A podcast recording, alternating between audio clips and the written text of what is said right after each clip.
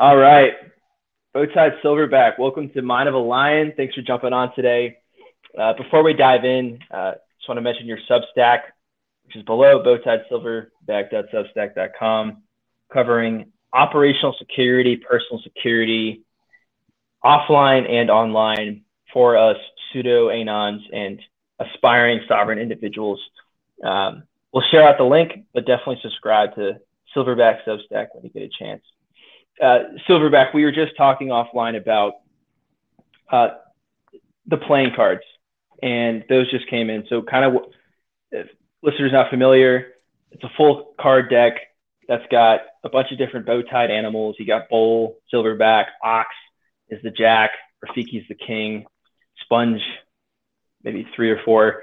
Uh, shared a photo today in your Twitter, Silverback. Love it. Uh, kind of, what was your first reaction when you got the deck of cards?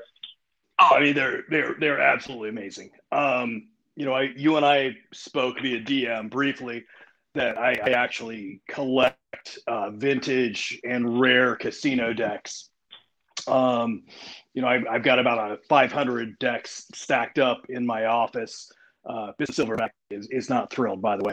Um, right. and, and, and, these are just, these are amazing. You you absolutely nailed it.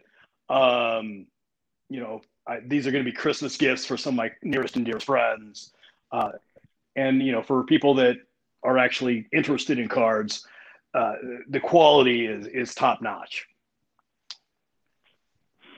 For those uh, kind of not familiar, what's the what does an office full of playing card decks from decades ago look like? Like I'm looking for a picture in my mind. Messy. of course, of course. so I've got you know the I've got a few that are actually in display boxes. Um, there's you know there's one or two decks that you know they don't make anymore, and and for whatever reason people became interested in them. They're you know they're worth you know a few hundred dollars. Um, but for the most part, it's just it's for my own enjoyment. You know, some people collect uh, postage stamps, some people collect baseball cards. Um, you know, back in the day, uh, my son, young Howler Monkey, collected Pokemon cards, and so it's it's just something that uh, I've always enjoyed. Uh, fairly early in life, I got interested in the the old time, you know, gambling cheats uh, and sleight of hand, and it just it just kind of spun out from there. So I, you know, I've actually tried a couple bottom deals and uh, dealing seconds with with your deck uh, and it works great for anyone who's interested. well, it's great to know the uh, the bow tie playing card deck can be used to uh, uh, be a complete degenerate. Do yeah, yeah. Do do not cheat your friends at poker. But if you were going to, these cards work great. Uh, Silverback, have you uh, seen what was it? Green Zone with Matt Damon about the well the Green Zone in like Baghdad during the Iraq War, but the, the movie. I have, but it's been a, a very long time. Uh, anyways, uh, so in the movie, the the soldiers, American soldiers in Iraq, they have a deck of cards, and oh yeah, each I'm familiar. Yes, each playing card corresponds to a different high value target. So I think it was the Jack of Clubs that they, you know, they were looking at, and they're like, "Huh, this guy we saw in the house looks like the Jack of Clubs." So that's kind of where I got some inspiration for, hmm, and of course, Ox is the Jack because that came to mind, and Rafiki is the King because he made the the Genimals NFT collection. Uh, I definitely look forward to like, oh, here's my playing card deck, and uh, I'm looking for pocket tens, but really I'm looking for this animal. And uh, and then I was rambling and, and getting to uh, Dark Knight with Heath Ledger. Uh, and there's there's a scene he comes out and he like whips out a playing card and forget what it says, but it's just kind of like a fun gimmick. Like, hmm, what if I just start dropping like bow tied animals, slipping the playing cards in random places, and no one will understand the context right now. I, I genuinely, yet. I genuinely want to go around to all of my my local banks, um, and just drop those cards uh, at the teller windows, uh, because I think that that's just going to be amazing. It, it, it, it, may be the best troll yet. photos in uh, photos out in the out in the field of uh, laying Easter eggs around town in the form of play, uh, bow tie cards. Good stuff. Uh, so diving into your uh, your Substack, you kind of your background. So your first article deals with more of that offline physical security for your home. For listeners not familiar, you mentioned threat modeling, opportunistic attacks, like someone finds your your house is unlocked so they can just walk in versus a targeted attack. They're looking for you maybe because they know you got a lot of money or crypto or whatever. Uh, you mentioned using motion lights, having dogs. So I'm curious, without without getting too personal or doxing yourself, how did you kind of select your home where you would situate your family for for years to come? And and for me, a younger guy, like I'm I'm kind of thinking like I know bulldog, turkey, they're out in the mountains in the Rockies, like how to kind of set up that family compound uh, from the start. Yeah, for sure. Um, and for you know any listener that might be interested, I i will give you a little bit of a background. Um, this all really spun about from some early conversations between Mr. Ox, Mr. Platypus, and myself. Um, you know, I think it was almost a you know over a month ago. There were I, at the time, I believe, less than than 50 animals in the jungle, um, and it was actually uh, Platty that gave me the idea he was concerned that some of the younger animals were perhaps putting themselves at risk. They were putting out way too much information for a pseudo anon account. Uh, they're they're linking their wallets uh, where someone could potentially easily see either their transactions or the size of their bag, and, and they were just flexing in general. Um, and he was he was genuinely concerned. They were being clowns. Yeah, I, I, don't want to call them clowns. They were okay. Putting, okay. Out, putting out more information than perhaps was necessary. Okay. okay. Uh, and I thought that this was perhaps where where I could add a little bit of value.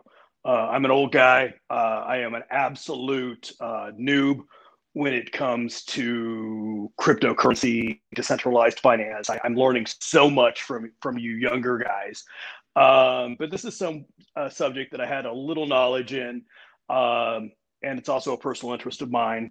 So I thought this is this is the way I could contribute. Um, what I what I want to make clear is I absolutely do not want to oversell my credentials in, in this area at all.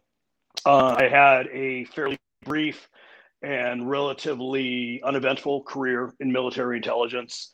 Uh, my current role involves. Now hold up, hold up there, Silverback. As as someone who may or may not have a clearance, I don't think the word military and intelligence ever go in the same sentence. Well, it's it's an oxymoron. It's kind of like jumbo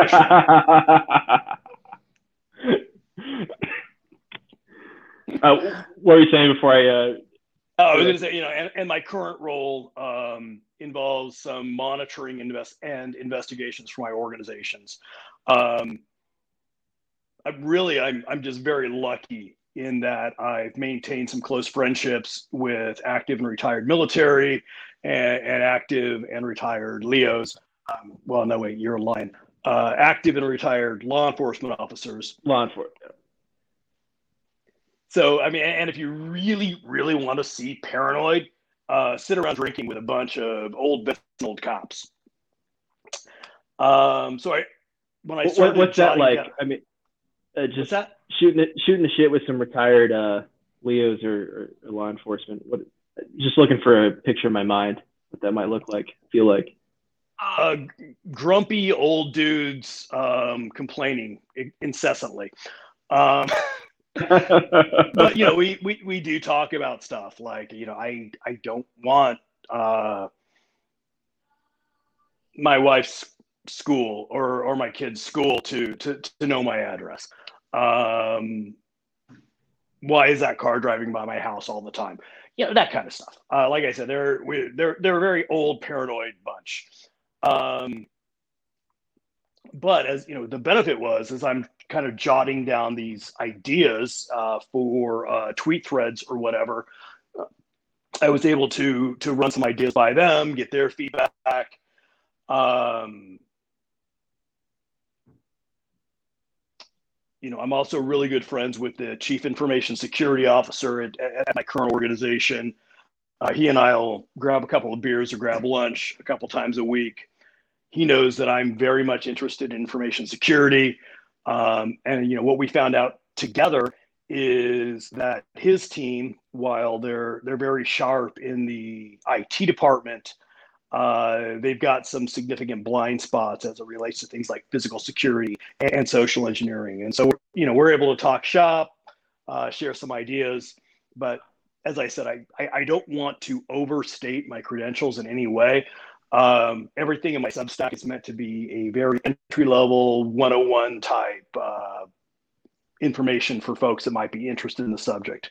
There's literally libraries that are written on, on every single Substack if people are interested. Where does that sense of you, you mentioned paranoia, like, you know, whether it's you know justified or not? Where is that coming from in these mainly retired or former you know, law enforcement, uh, military, intelligence background people? Sure. So I, you know, the, a great example is I currently live in a in a fairly rural community uh, adjacent to a, a very large uh, West Coast city. Um, and if you're a retired cop, you don't want to run into the guy that you put away for 10 years at your local Walmart. Right. Um, I have a, a, a, good friend who is now, who put their full 20 in and they're, they're now retired military intelligence uh, and they were a victim of the, the LinkedIn hack. So all of their personal information uh, is, is now out there on the web, uh, and they're, they're not happy about it. Um, and it's just about, you know, it's that threat model, right? If you're in a job where uh, you're working for the military, for the government, in law enforcement, uh, there are people that just won't like you based on what you did for a living um, and you know, you absolutely have to take steps to protect yourself and your family. And it's not about being paranoid, it's about just being proactive and making sure that you and your family are, are, are safe. In your uh, in your Substack article on levels of personal security, uh, listeners not familiar, you have we'll say four, or three levels: basic, for most people who are not trying to be anonymous. You've got the jungle animal level. We want to be pseudo anonymous and secure their what's probably mostly crypto money and their privacy. And then level three, degen autist, people high net worth, maybe they're in the intelligence community, people who might be specifically targeted because they have valuable information. Um, and their communication should stay encrypted for the most part. It, how is how has this need or the the sense of having to secure yourself online changed in the last 20 years and really the, the birth and growth of internet um, social media in the last 10 years I'm, I'm trying to get because i was so young then kind of a, a visualization of what this how this threat or the need for opsec has evolved well the need for opsec has existed forever offline i mean you know going back to to Caesar, to the to the Napoleonic Wars. Online, it, it's recently become an issue. Um, you know, 20, 30 years ago, Facebook didn't exist, Twitter didn't exist, Instagram didn't exist. Uh, if you had a cell phone, you could use it to to make phone calls, and that's about it. Uh, but now we have, uh, you know, our entire lives are online it, you know for someone who's who's really willing to to dig and look into it um, so it's it, it has absolutely evolved um, i was i was going to talk to talk about this a little bit later if you wanted to just kind of get into my personal background but yeah um, absolutely yeah, yeah, in my in, in my mid 30s um, I don't know. Can I can I swear on this podcast, or is, are we keeping PG thirteen? Uh, this is uh this is uh, an 18 plus uh, uh, mature audiences only.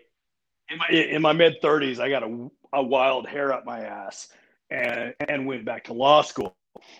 Um, and I had never had a Facebook account. I had never had a Facebook account. Um, it, but when I went to law school, I had to have one because so many of our our classes and our studies group uh, groups created uh, Facebook groups to interact. So I, I, had to sign up for Facebook. um, and that was really weird for me. Um, and so you know it it it, it morphs. Um, I, I talked a little bit about you know back in the day, and by back in the day I mean the '80s. Um, you know, you wanted your name in in the phone book in the white pages, um, but now your entire life can be put out online. And I, my goal is just I want people to be smart. I want them to be safe. Uh, I don't want them to, be, uh, to post stuff that could potentially uh, put them and their families in, in danger. Is it almost a inversion where because so much is defaulted to being online internet, now it's it's more so subtraction. You you've got to fight to get things off versus before the internet, you had to fight to get things out there, like in a yellow pages or a mailing list. Oh, absolutely, hundred one hundred percent. You mentioned uh, discussing offline the, the Dunning Kruger effect. So, for listeners not familiar, it's kind of if you graph competence versus confidence, you get a cup and handle shape. And those who know the least are generally pretty confident in, in the more you know, the more you realize you don't know. And it, in Silverback, you always mentioned in Discord chats or, or whatnot, you always use a tagline like, "Oh, it's uh, I'm not going to oversell myself for an old ape," blah blah blah. And I find, I mean, whether it's Dingo, Puppy, there's this general sense of humility in many people in the jungle that uh, there's so many high caliber people putting out content sharing value that we feel like sometimes we can't keep up. Is that resonating with you? Oh no, absolutely. And, and, and, I think the I think a sense of humility is is a sign of you know absolute one confidence uh, and and two knowledge. Uh, the person who's exceptionally arrogant uh, or, or or talks the loudest in the room is, typically the person who knows the less or, or knows the least. Um, you know, I will say there's this fascinating dichotomy uh, as I've gotten older, um, and this is you know sample size equals one, so take it for whatever it's worth. But on one hand, I am more confident than I have ever been. I, I know what I've done. I know what I know. I know what I bring to the table.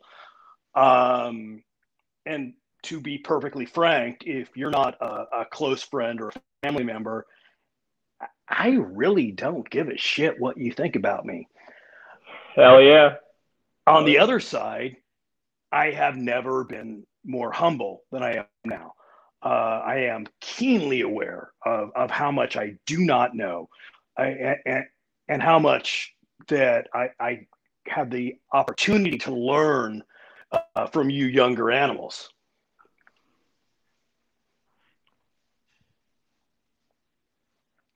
Does it, to make an analogy, is the what is like a 20 something year old who's let's say right now they're getting in crypto defi you know this this decentralization separation of money and state yada yada. What did what did that demographic seem like in the birth of the internet 20 years ago?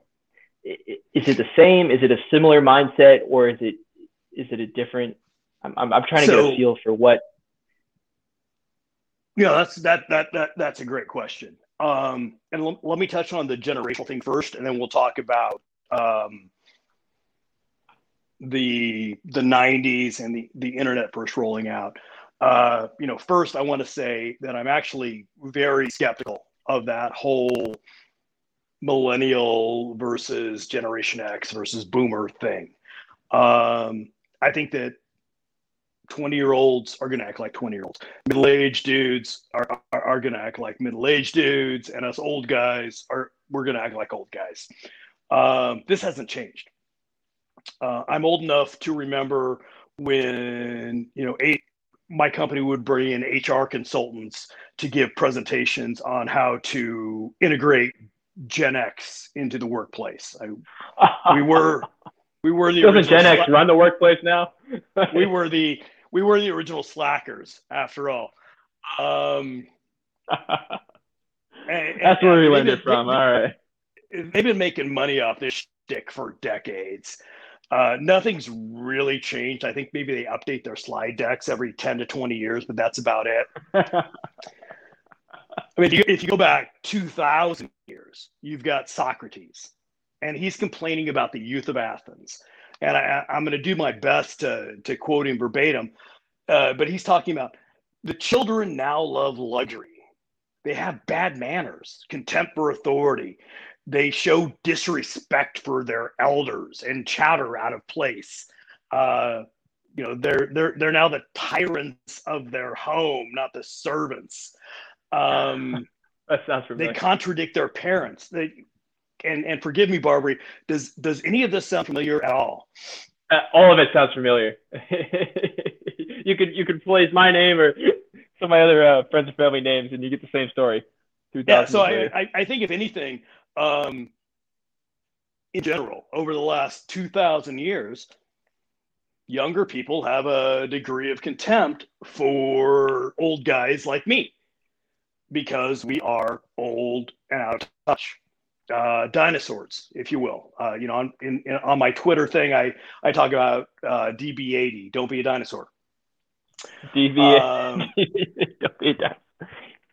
I, I, it, I, absolutely know that's how 21 year old Silverback felt. Uh, is it and these a change in risk guy, aversion? Oh, go ahead. What's that? Oh, go ahead. Go ahead. No, I was going to say uh, us old guys have got this contempt for younger people because maybe they are inexperienced or sometimes immature. Uh, but if both groups realized how much they could actually learn from one another, uh, we'd all be so much better off. Is that pattern across generations? Is it young people being more risk or what's the word? Older generations risk averse and younger generations more apt to taking risk? Or is there, I'm, I'm trying to look for a way to simply describe such a complex phenomenon. Yeah, no, I, I, I think that's part of it and, and, and that's a good thing, right? If you are uh, 20 years old, 30 years old, single without kids, you should be levering up on risk. Absolutely. Uh, if you know, if if 23 year old silverback, quote unquote, lost it all one day, he'd be out a couple grand and maybe a futon. Um, you, you're you're never going to have that opportunity again to, to to make mistakes. So yeah, go go all in when you're young, by all means. Asymmetric payoff is so Bitcoin crypto as a whole. It seems to be what they call an asymmetric payoff, where you're either going to lose 100% of your investment, or you're going to make 10,000%, 100,000%. Like you lose one X, you gain hundred X. Um, yeah, I mean, one I, or the other. There's no in between. Part, I, don't, I don't think you're going to lose hundred percent. Sure. And in, in in very rare situations, unless you were a super early adopter, I don't know that you're going to gain a thousand percent. Um, but I will tell you that it, that it looks, feels, and smells a whole lot like the internet in the ¡90s. That's where I was going to go next. Uh, and Mark Cuban, of course, talks about this a day after his uh, getting rug pulled in DeFi. Uh, what are the parallels? Like what what was the vibe? Like right now, everyone 18, even younger, they've got a Robinhood account now and they're day trading or whatever. They see Dave Portnoy do it and they think it's cool. Like I mean, you read about the Great Depression where it's like the old adage: if your taxi driver is giving stock tips, it's time to sell. Uh, what was it like on the ground in the in the 90s, the internet boom? Uh, in the news, your friends and family. So this is a this is an over 18 podcast, right? Absolutely. All right. So I I started my first job after the military out of college at, at Morgan Stanley. And this was around 1996. So this was right after Netscape IPO. um, I think that AOL IPO'd around 92, but Netscape was the real game changer. Um, I mean, the company hadn't even turned a profit yet. And yet by the end of the first day of trading, it was worth almost $3 billion. Uh, maybe today it's not unusual for companies to go public before they're profitable, but back in the 90s, that was almost unheard of. Before Starbucks and the Enron, a lot more companies oh, went. Way before that. Way before that, for sure. Yeah. Um, yeah. Uh, you know, returns on internet stocks, they, they were nuts. Uh, people were doubling their investment in a year's time, which again uh, may not be completely unusual today, but was absolutely unheard of at the time. Um, from what 95 to 2000 i think the nasdaq was up over 4000 or 400 percent um, there were several companies that actually legally changed their name to include the word dot com just to increase their market share right. it was nuts uh, traditional valuation the the the Warren Buffett model was completely out the window. Uh, people were going to invest in any company, and it, it, it, didn't matter what the company did as long as it was it, involved in the uh, the internet or the dot com arena. Um, if you look at you know one year, 1999, Qualcomm was up over 2,000 percent. Um, what also happened, and you mentioned, of course, we still use that today earlier, which is a great parallel um, average middle class Americans were investing in stocks uh, for the first time at, at, an unprecedented level. So retail um, came in. They well, got out of mutual the, funds. This is where the term day trading was coined, right? Okay. I mean, prior to that, we we we all had our 401ks and we invested in our mutual funds and blah blah blah blah blah blah blah blah blah. But people were investing in individual equities uh, for the first time ever at, at, at, a rate that you, you, you couldn't imagine today. Um, hell, Morgan Stanley, when I was there, we even lowered our minimum on trading accounts just to bring more people in. We were, we were more what was the minimum to take their money when they when they came uh, when I first started for a trading account, uh, it was five thousand dollars, which in 2021 doesn't sound like a lot, lot of money. Yeah, uh, 25 grand, 20 grand. 1996, you know, it was, That's a car. threshold. Yeah. That dropped to $500. There you go. And so, uh, absolutely, uh, you know, my friends uh, and I, we were the young green brokers, uh, and we were convinced we were geniuses. Uh, we're, we're getting paid to make our clients rich. Right. Uh, and as an old ape, I will say that was probably the biggest lesson to me after the the bubble crash, um, which is never confuse a bull market for your own intellect. Everyone's a genius in a bull market. Yeah, um, absolutely. And and we all thought we were geniuses. Um, and then the the bubble crashed, and we realized, well, no, we're we're still kind of idiots. Um, but the takeaway from this was despite all the speculation, all the so called bubbles, it really did change the world. It was a true industry disruptor. Uh, it, it, changed how we do business, how we communicate with each other, um, how we socialize, how we travel. How we socialize, absolutely. Uh, you know, I mean, it, it's really hard to believe that you know at the time there were a lot of people, a lot of smart people who thought the internet was quote unquote a fad. Um, and so, you know, people made a lot of money. Some people lost a lot of money, but it really did change the world.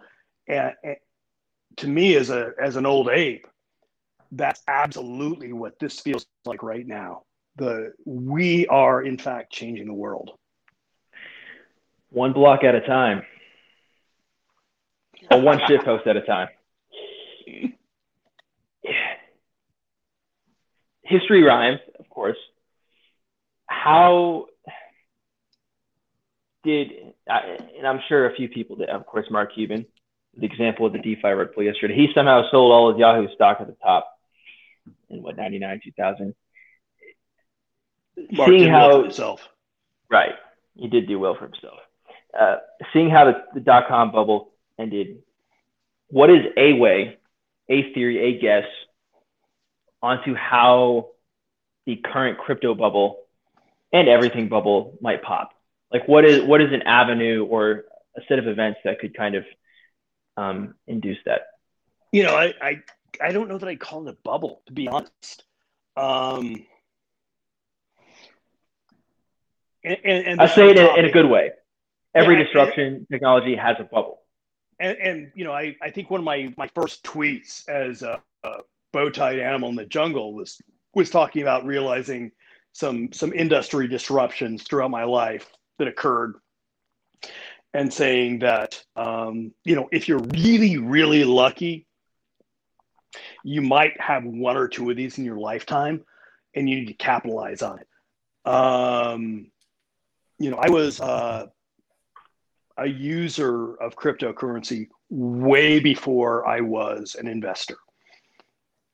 And, and, there was just something about this idea of a, of a decentralized currency that's not controlled by any bank it's not controlled by any government. It, it really spoke to the libertarian in me. Right. Um, so coming from that libertarian mindset what what specifically about sovereign money money that is outside that is a separation of money and state kind of drew you in like well that's great. no great question uh, welcome sponge sponge stop, uh, stopping in uh, welcome sponge what's up bar what's up silverback Mr. Sponge, how are you, sir? Oh, dude, I'm absorbing all this. I'm ready to go. So, like Silverback, what got you in, into that, into into the rabbit hole of, of internet money, that separation of money and state, that libertarian drop? What I'm trying to get a picture in my mind here. What did that so, look like? So Again, old ape, um, Dunning-Kruger effect, TradFi guy uh, for the last what uh, two, almost three decades.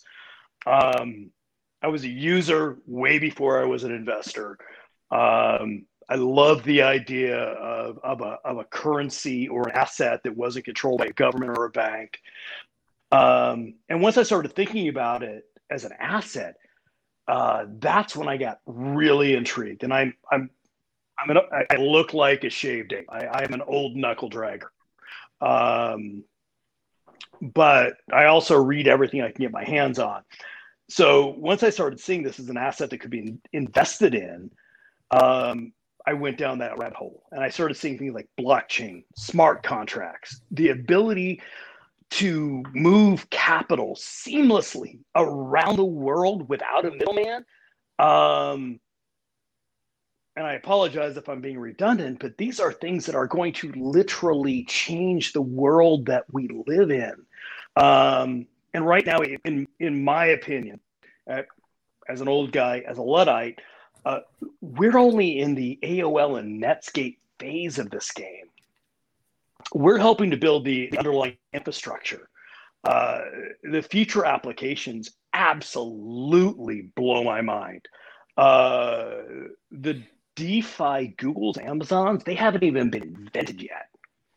Uh, Interesting. That said, so that, that that said, I, I, I suspect that you know young guys like y'all and and Mr. Robin probably have some pretty good ideas about the direction this needs to go. Um, but this is in the infancy stage. This is this is AOL. This is MySpace. Yeah, no, that, that's the part that's really amazing about all of this. The fact that, like, you know, if you looked at Google, you know, maybe, you know, 20 years ago, Right? Was Google even a thing 20 years ago? I mean, maybe it was, but uh, you know, in the early days, you know, it was a simple search engine, right? And you wouldn't think to yourself that that's going to be all that powerful, right? You look at it and you say, "Oh, okay, I want to look up, you know, cat pictures." You know, and then you type in, you know, cat pictures, cat videos, right? It's like, okay, that, that's what, that's what's going to pop up. And and you think to yourself, oh, okay, well, uh, that's all it's going to be. And then, you know, you know, fast forward 10 years and it ate the entire advertising industry it's wrapping up all of telecommunications period and you know it's controlling even political discourse because it was able to eat up all of the aggregation of information more generally right? And so the fact that you know crypto is, it's funny too because like if we were to view technologies as having a politics to some degree, like we've had a, a, series of highly centralized, highly authoritarian technologies. Like Google as a search engine is an authoritarian technology because it relies on a single arbiter, a single set of centralized controls to search through a thing, right? As opposed to a more open source system or through a more decentralized network, which is actually what we're going to. So, like for the first time in a long time, we actually have technological evolutions that are in their character libertarian. Isn't any centralized power that determines what is true and what is not authoritarian? Isn't that playing God? Yeah, absolutely. It has to be. Like, it has no choice. I mean, I, I think that that's the other thing too. I think that people and technologies and governments even are a lot more shaped by their environments and by the tools that are available to them. You know, it's like what, what, what Marshall McLuhan said uh, that the medium is the message, right? I, th- I think that that applies very heavily here. Medium is the message. Silverback, the the guys you, you know, you'll have a beer with who were out of the game, whether it's intelligence, law enforcement, et cetera, Are any of them exploring cryptocurrency, or at least do they have a formed opinion on this landscape? Oh, it's it it is crazy. Um, you know, I last weekend I went I went to two events. One was uh, a a birthday party for uh, a friend of, of young howler monkeys, where the dads were hanging out talking. Uh, the other one was a friend's uh, 50th birthday party. Crypto came up every time, and, and there were really two stages of thought. One was, "This is awesome Let's talk about it. How do I get more involved? And the other was, well, I don't know. Uh, you know, I was I was reading an article or CNN said that you know crypto is used by by drug dealers and terrorists. Blah blah blah blah blah. Um, and, and what I really tried to do was just almost set the record straight, right? Um, and I, and I would tell them, I'm like, well, in the 80s, they said the same thing about bearer bonds and they became illegal. And for any of your listeners that don't know what bearer bonds are, just Google it. Um, but it those are clown rug pulls, right? Wait, bearer, bearer who? Yeah, right, exactly. Um, but it came down to oh, this is something that a, a government or a bank can't track and control, so we don't like it, therefore it's used by criminals. Uh, the same thing with $1,000 bills, $500 bills. They started out with, oh, well, these are used by drug dealers, um, so they're bad, we have to get rid of them. And it, again, it was, well, no, this allows individuals to accumulate and transfer a significant sum of money uh, w- w- without government control. I, am an old banker, uh, even though banks are zeros, but I'm an old banker. Uh, we used to we have a thing called a currency transaction report, where if you try to withdraw or deposit more than ten thousand dollars in cash, uh, we we've got to fill out a form and send it to the U.S. Treasury to say that uh, Jimmy Barbary uh, had more than ten thousand dollars in cash, and, and and God forbid if you try to leave the country with with more than that in currency. Um, and so with these uh, with these older vets, with these older cops, what I try to talk to them about is, you know, this is about control. You want to know what drug dealers and terrorists really, really like? It's cash. It's U.S. dollar. Yeah. No one's talking about that if, if you doubt me, roll up on the corner to your local crack dealer and, and ask them if they accept Ethereum and what their wallet is. Um, you, you may well, or may I, I don't know shot. about I don't know about yours, and mine keeps up with the times. well, I'm old, but you know the, the the mask that a lot of folks my age are seeing is oh well, it's it's for drug dealers and terrorists. No, it's not. But that's the narrative because a government or a bank can't control it. Um, and I, I, may or may not have gotten a few converts out of it. Uh, Mrs. Silverback just rolls her eyes and walks away. We'll see what happens. But I, no, but... I, I, do know of at least one retired cop that just bought his first uh, hardware wallet. So I'm a happy camper. Good stuff. Yeah, no, Silverback's 100% right about that. The government controls everybody on a very local level by controlling both your mobility and your ability to take your funds with you. They will like it very much when your funds are places where they can turn the switches on and off if you do things they don't like. You know, and they don't remind you about things like the fact that you know, a state government, for example, can you know almost unilaterally pull money out of any bank account if it just you know issues uh, an order that's approved by a judge, right? Uh, I mean, that happened in, in New Jersey to the um, Atilis gym. The, the, there was that, that gym that was staying open during the COVID lockdowns, and yep, they had yep. kept a no story well, for sure. Yeah, exactly. Kept one hundred forty thousand dollars for their legal defense in in a fund in, in the bank, and they had refused to pay the fines, as was their right, until the judge, you know, ordered them to do so. Which, you know, they hadn't gotten to the Supreme Court yet, so they didn't actually have to follow through on it. Um, and uh, yeah, yeah. So uh, they uh, they just took the money straight out of the bank account, wiped out the legal defense fund just because they could, and that's how they yeah, want I mean, you to be. They want you to be at their mercy. I absolutely do not want to get conspiracy theorists uh, on your podcast. Um, you know, I, I'm not someone who is you know about conspiracies and the government is out to get you, but you know my my law degree, the emphasis is in tax law and I, I had a lot of friends ask me, you know, why are you studying tax? Tax is boring shit.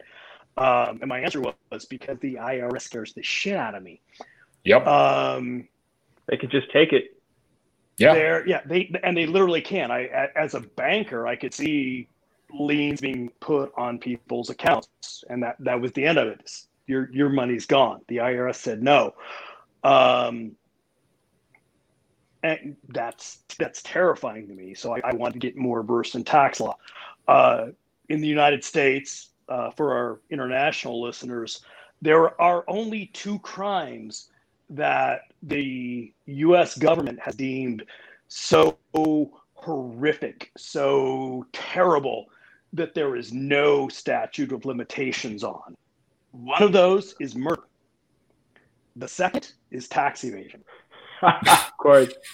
Perfect. There's that scene from Breaking Bad, or maybe it's Better Call Saul, uh, Breaking Bad, and uh, they haven't seen the show, show, about the meth. De- great show, meth dealers. Well, Jesse Pinkman, the the protege meth dealer, he's in the salon where they're laundering money, and Saul Goodman, the lawyer, rolls in. He goes, Jesse, what do you what do you think the government thinks when they see a young guy like you driving around in a nice car, throwing around money? And Jesse goes, they think I'm a drug dealer. Jimmy goes, No, even worse, you're a tax cheat. well, I mean, uh, a lot of the time that has to be the case. And the funny thing is, like, you know, there are creative ways to lower your tax burden too. You know, and that's why it's important, for example, to you know, unless you know you have to work for some sort of large corporation by nature of your profession. If you can you know be independent in any way and have your own small business there's a million and one ways to make sure you have a lower tax burden. I think like this year my effective tax rate was around like 10% right? And, oh for sure. And, and if you right. own your own business you've got way more uh, flexibility than if you're a w2 employee. Um, you know we, we, we have an animal in the jungle patrick that you know. Oh yeah, Patrick came on my podcast. We're releasing that soon. He's awesome. As an old CFP, um, as a as a non-practicing tax attorney, I can I can absolutely confirm Patrick is 100% legit. Um, he's got great information. But yeah, if you're um, owning your own business um, or, or, or, or running a couple of businesses, you have way more flexibility and options than if you're a W 2 employee. Um, and you know that was uh, one of the general principles that I, I almost I, really wanted to talk about uh, on this podcast in terms of, of personal security, which was you know just don't stand out. You don't need to post pictures of your Lamborghini or your Rolex uh, on Instagram. Um, keep keep yourself at an even keel so you don't attract unnecessary attention or attention that you may not want. I apologize if I hijacked the conversation and brought it back to personal security. No, that, that's actually really important. I mean, because that's something we're going to be struggling with. And, I mean, I want to get your take on something Silverback, and uh, I, maybe I'll make this public a little bit sooner than before. Uh, but uh, I'm not going to tweet about this too much, so you know, eh, people have to listen all the way like 45 minutes into Barb's podcast to get this information. But one of the projects that I'm thinking about doing in the next while is to start getting some coordinated lobbying efforts out of the jungle, right? Um, and you know, I tweeted a thread that I think you've retweeted a little, a little bit back um, about how a, a, little bit about no, how I, absolutely did. I know, I know where you're going with this for sure. Yeah, because because I I because I, I think I think that it's kind of ridiculous that we would all just sit back and let let the clown banks make the rules for everything right? When it comes to tax laws, when it comes to crypto disclosures, when it comes to all those things. So, you know, if we had some people that were able to push back a little bit, you know, I feel like that'd be good. At least influence someone and slow them down because that'll save us a lot of money. If we can even just slow them down, that that'd be a lot. Um, something I want to comment on, though, I want to get your take on. Uh, how do you actually balance that with your own security? Right? Because if we actually do start, you know, making moves like this, we would actually probably have to use our legal names when we're communicating with these politicians. Um, how do we ensure that there isn't retribution? That's tough. Um, and you know, uh, to my knowledge, at, at least where I live, uh, there's there's not a good answer. Um, you do have to use your legal name. Um, it becomes a matter of public record uh, what you have donated to. Um, it, it, and it gets, you know, it, it gets really difficult. Um, that said, I think it's absolutely imperative to get more involved in this. Um, you know, I, I, am an old guy. I just, I just want to be left alone, to be honest. Um, but you know, as as someone smarter than me once said, that if you're not interested in politics, at some point, politics will take interest in you. Um, well said. Well said. So you know, well, I, again, someone smarter than me said it. So um, corporate mock, if you're not familiar, the, the, account, the guy who's dying of a terminal illness, allegedly uh, tweets about Machiavellianism and stuff, but he goes saying uh, you're above politics and you stay out of politics is a privilege and that privilege is going away. Like now, like even if you try to avoid politics, it's it's it's coming after you. Whether it's COVID we, stuff or I think yeah. I think we, we can draw the line on avoiding to some degree the the, the petty partisanship. But I, I think I mean I view any involvement that we would have in politics akin to an insurance policy. Right. I mean, you could theoretically create a, a PAC, a political action committee, uh, and then all all donations would be routed through them, and someone would have to dig a lot deeper to to to find out who you were, uh, versus you know donating individually to a candidate. Right. Um, but that, that, that's something I've actually managed before too.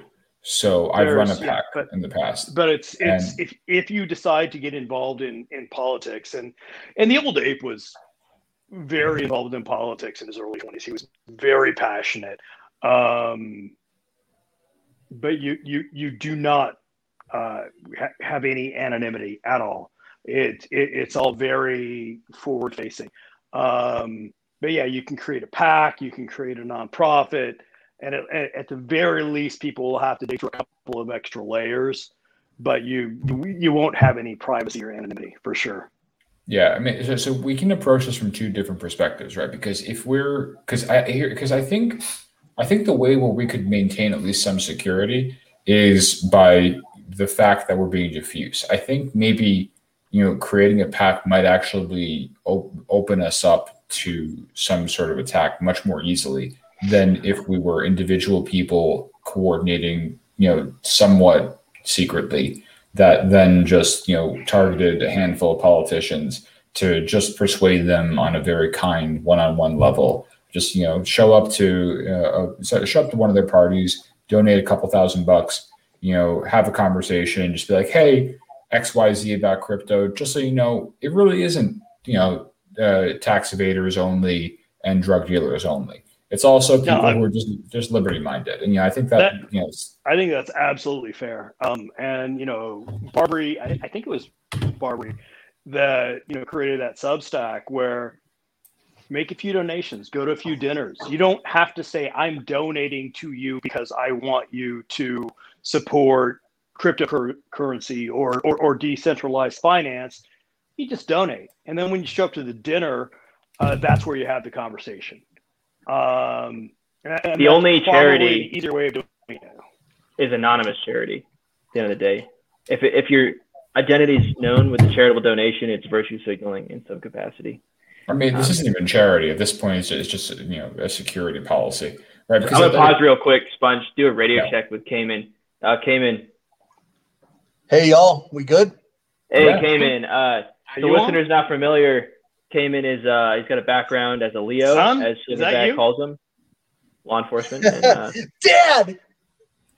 oh my god. Caiman, thanks for jumping on, Caiman. Uh, like just like real quick, Caiman. Parochial school, son. Go ahead. Go ahead. Caiman, what's your uh, what's your thoughts? I mean, you've been uh, listening in the last few minutes. Um, what's kind of the perspective? Yeah, very interesting. I I didn't know that Silverback would also had a uh, experience in law enforcement. I kind of gathered oh, from his diction he was uh, probably a veteran, check. no, no law enforcement background, just uh, legal background. Gotcha, partner. And military intelligence as well. Word. I, I, yeah. I, well, the, the nice thing about the jungle is everyone here is incredibly humble and undersells themselves. So I absolutely do not want to overstate my credentials. Uh, Eh, no, no, for sure. Um, I'll let you guys know right up now. The the only things I know about in life are a little bit of law enforcement. I wasn't on the street for too long, just a couple years. Uh, know a little bit about construction management and uh, from side gigs, a little bit of private investigation. That's my forte. What's the general I, am trying to get a, a, read on the mindset of and Silverback's talking about people he has drinks with, former LEOs, former military, etc. What do these these these older crowd or experienced crowds think of Bitcoin and de- decentralization in the context of civil liberties? Like, do they see it as a weapon against it or as a tool? Uh, I'm just trying to get a, a picture in my mind.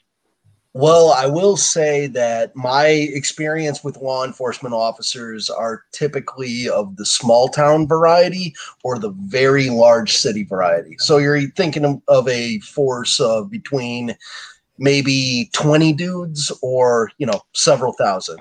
And I think that the culture gap between small departments and huge departments is much less than their culture gap between uh, small departments and big departments against medium sized cities. Maybe say a force of 70 to 150, 200, less than a thousand cops. And the reason I say that is in my general experience, cops who work in middle sized cities are very integrated with their community, while the small town cops and the large city cops are a uh, looking for a good parallel here. A uh, they're a separate class. They're the uh, Kshatriyas. They're the Praetorian Guard. They stand apart. So, with these small town guys and these big city guys who, in many cases, enjoy a special status within their communities, I think that they have a less amenable uh, position against uh, Bitcoin or crypto in general, just because they are, in my experience, the most caught up in the uh, in the the conspiracies that Silverback was mentioning. You know, oh, only fucking drug dealers use it, right, only right. use it, and blah blah blah. Yeah, just bullshit like that. But you get some guys who like you know actually give a shit about civil liberties, and these are much more often to be the more integrated. Uh, m- medium-sized city cops than the big city slickers or the fucking podunk, you know, country cops. If anyone in law enforcement in that culture, and it's a very distinct culture, no matter where you're serving, those guys who you know identify as citizens more so than they identify as law enforcement those will be the most amenable to crypto and decentralization in general Cool. Interesting. Um, I have Yeah, a no, I question think, for I think for Caiman Caiman. nailed it right there. That's Yeah, I- if you if you're going to record a section and, and and put it out on Twitter, that's what you 52 put minutes. out. 52, 53. Yes. Yeah, so I have, I've of a- my notes. I I have a question uh, for Caiman too, and this is sort of jumping a little bit off of crypto because our the same community we have here, I think, is also very much interested in issues of liberty more generally, right? Sure. Uh, uh, how do you square uh, the responsibilities that law enforcement officers have had over the last year, with a lot of them, you know, folding under the pressure to enforce a lot of obviously ridiculous orders about COVID lockdowns?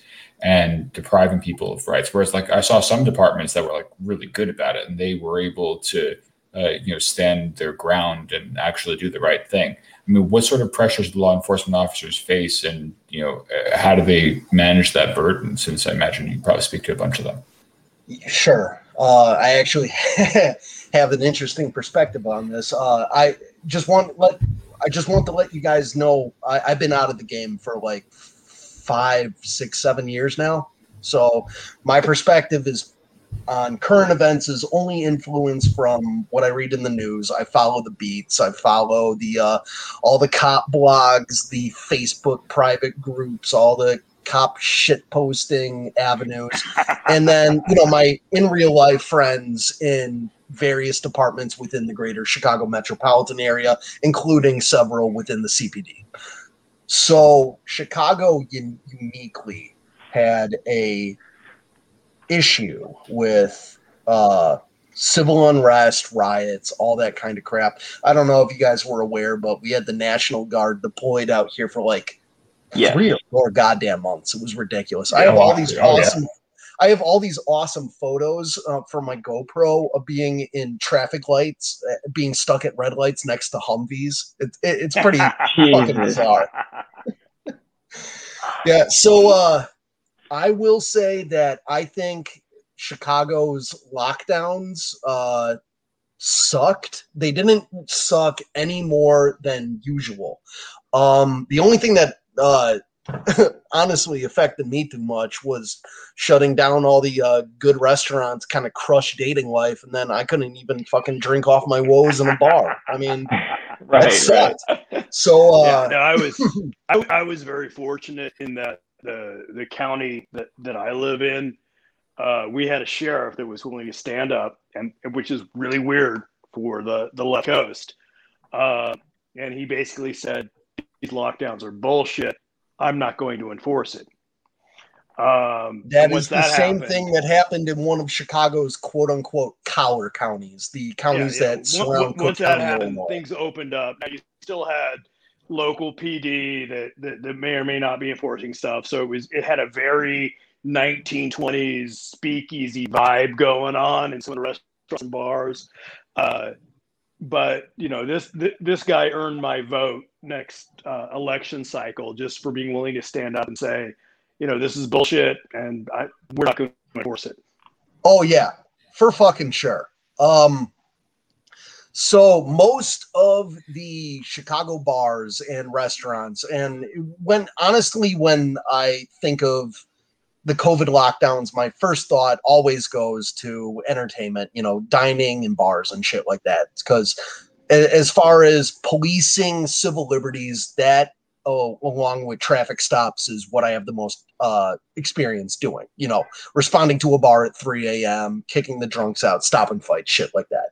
So most of the the places of shut down experiences in my younger voluntarily. years, so I appreciate that. most of the places shut down voluntarily and were very quiet. I did hear about a couple bar shutdowns, like speakeasy operations, but you know, nothing that really hit my radar in a serious way. What what ended up happening is that just people started throwing private venues at Airbnbs and shit like that. I mean, shit went low to ground really fucking fast. And unless, you know, people are pissing off fucking third floor balconies, there's nothing cops can do about to to stop that. So whatever. P- uh, people people coped. Uh, one interesting anecdote is there is a very famous uh, scummy dive bar in the city of chicago that is still 100% like on the books owned by the chicago mafia. And i'll give you the name of it if you want to dm me it's a fun place. It's one of the only places left in the city where you can smoke indoors that's a midwestern legacy. It's gross. It's still cool. But they stayed open the entire lockdown and no one gave a single solitary fuck about it. And i thought that was awesome. That's that is political grift. In chicago we call it juice. I don't know if that's an allusion to you know um, the jewish faith or not and lawyers but they had the juice and they fucking drank it so yeah kudos to them uh, as far as reconciling responsibilities as a police officer with lockdowns and all that other shit like that. I'm sure you have a ton of guys who were convinced, or at least were at the early stages convinced that they were serving a public good. Personally, I think that any destruction of business activity for anything that is less than blatantly life threatening is complete bullshit. Um, I, I really enjoyed and uh, was fortunate in my police service that I was able to reconcile most of everything I did as a police officer with uh, libertarian, freedom minded sensibilities. Because, you know, if I was fucking you up, it's because you fuck someone else up and, you know, broke the NAP, as the meme goes, or, uh, you were on public roads and you know i can't have you fucking drunk driving yeah and, I, I, I, want to buy Caiman a beer. I'm Wait, yeah, and, and, no, and, like that part's awesome. I mean the, but the thing that like surprised me too was that you know there were a lot of them that went really far the other way. And so, you know if, if I may, oh yeah, the shit in Canada, you guys for, for mentioned that was terrible. I, I, have a, I, I have a very specific question for for, for Mr. Caiman, only because the, this came up with uh, uh, some of the retired or old LEOs that I drink with, and they they've seen a lot of the really high quality young guys leave, um, right, and, and and the recruitment pool. Um, frankly, it, at least where I live, because of you know defund the police, all cops are bastards. You know your your agency's going to turn your back on you if you make a mistake. They're not seeing the quality recruits. Caiman, are are you seeing that where you are as well? That just the, the, the quality of, of LEO recruits is falling off, or, or, or are you still seeing, uh, you know, good folks that, that, that want to do the right thing, they're applying for the job? Everyone who I knew personally before joining the force is a good guy. However, uh, you know, being on the street of Chicago just as a random civilian walking around, I cannot believe how terrible some of these Chicago recruits are. And I can't even to be to be to be completely honest, I can't tell you if that's a recent thing. Back when I was younger and more naive, I actually tested for the Chicago Police Force. And for those of you not aware, it's a purely lottery, uh, quote unquote, luck of the draw slash political connection gig.